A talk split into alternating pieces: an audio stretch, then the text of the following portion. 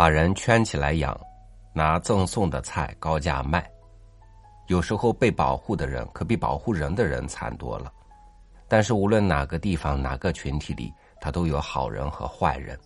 难的是，我们怎么把这些蛀虫从群体里区分出来、剔除出去，让保护人的人上心，让被保护的人放心。与您分享莫泊桑的文章《保护人》。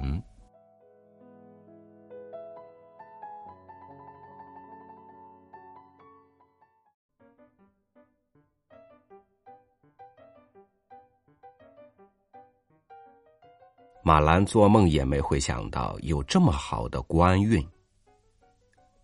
有天早上，他从报上看到，从前一位同学新晋当了议员。马兰重新成了他那位同学呼之即来挥之即去的朋友。不久，议员摇身一变当了部长。半年后，马兰就被任命为行政法院参事。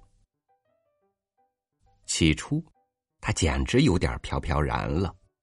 为了炫耀，他在大街上走来走去，仿佛别人只要一看见他，就能猜到他的身份。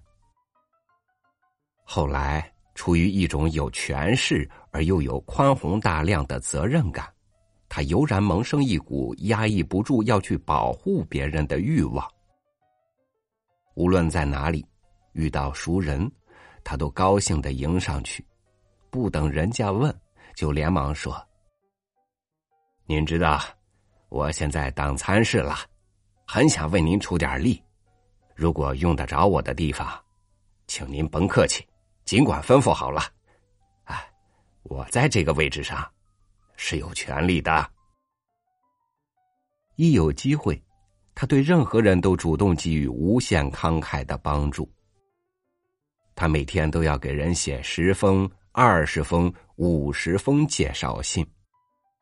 他写给所有的官吏，他感到幸福，无比幸福。一天早上，他准备去行政法院，屋外已经下雨了。雨越下越大，他只好在一个房门口躲雨。那儿已有个老神父。在当参事前，他并不喜欢神父。自一位红衣教主在一件棘手的事情上客气的向他求教以后，他对他们也才尊敬起来。他看看神父，关切的问：“请问您到哪一区去？”神父有点犹豫，过了一会儿才说：“我朝王宫方向去。”如果您愿意，神父，我可以和您合用我这把伞。我到行政法院去，我是那里的参事。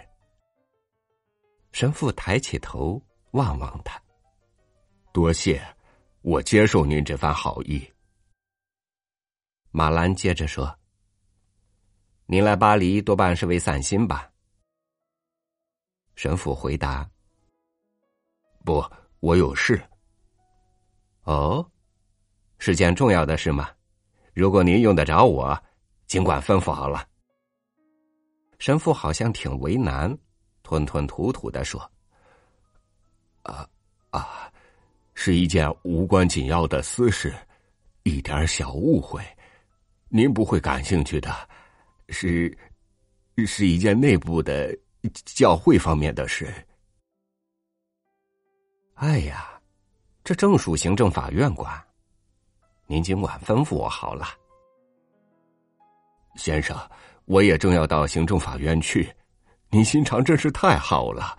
我要去见勒尔贝、萨翁两位先生，说不定还得见帕，说不定还得见博蒂帕先生。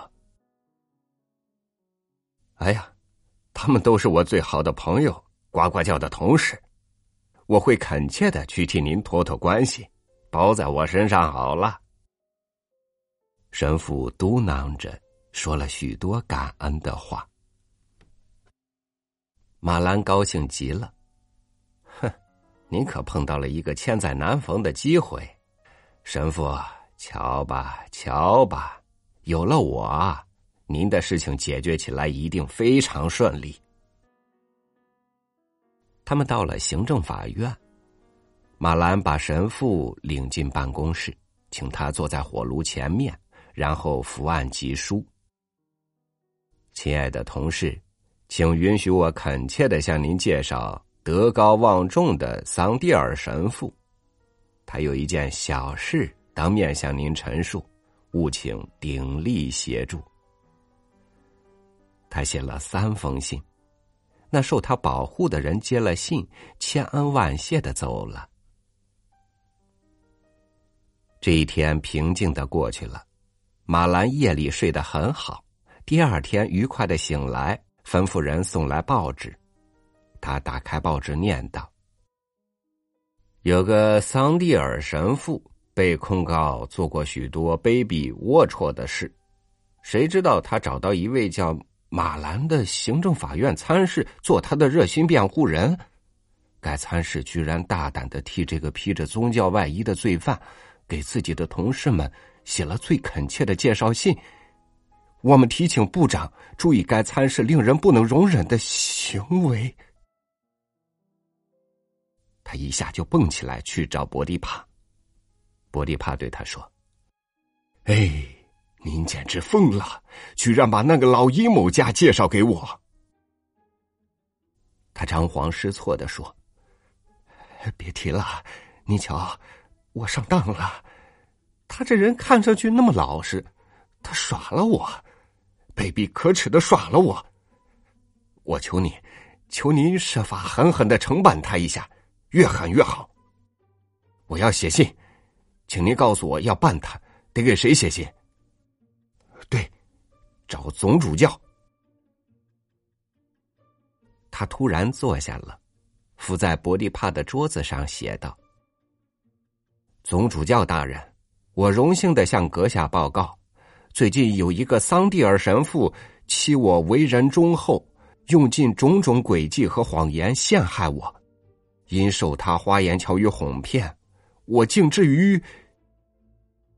他把信封好。”扭转头对同事说：“您看见了吧，亲爱的朋友，这对您也是个教训，千万别再替人写介绍信了。”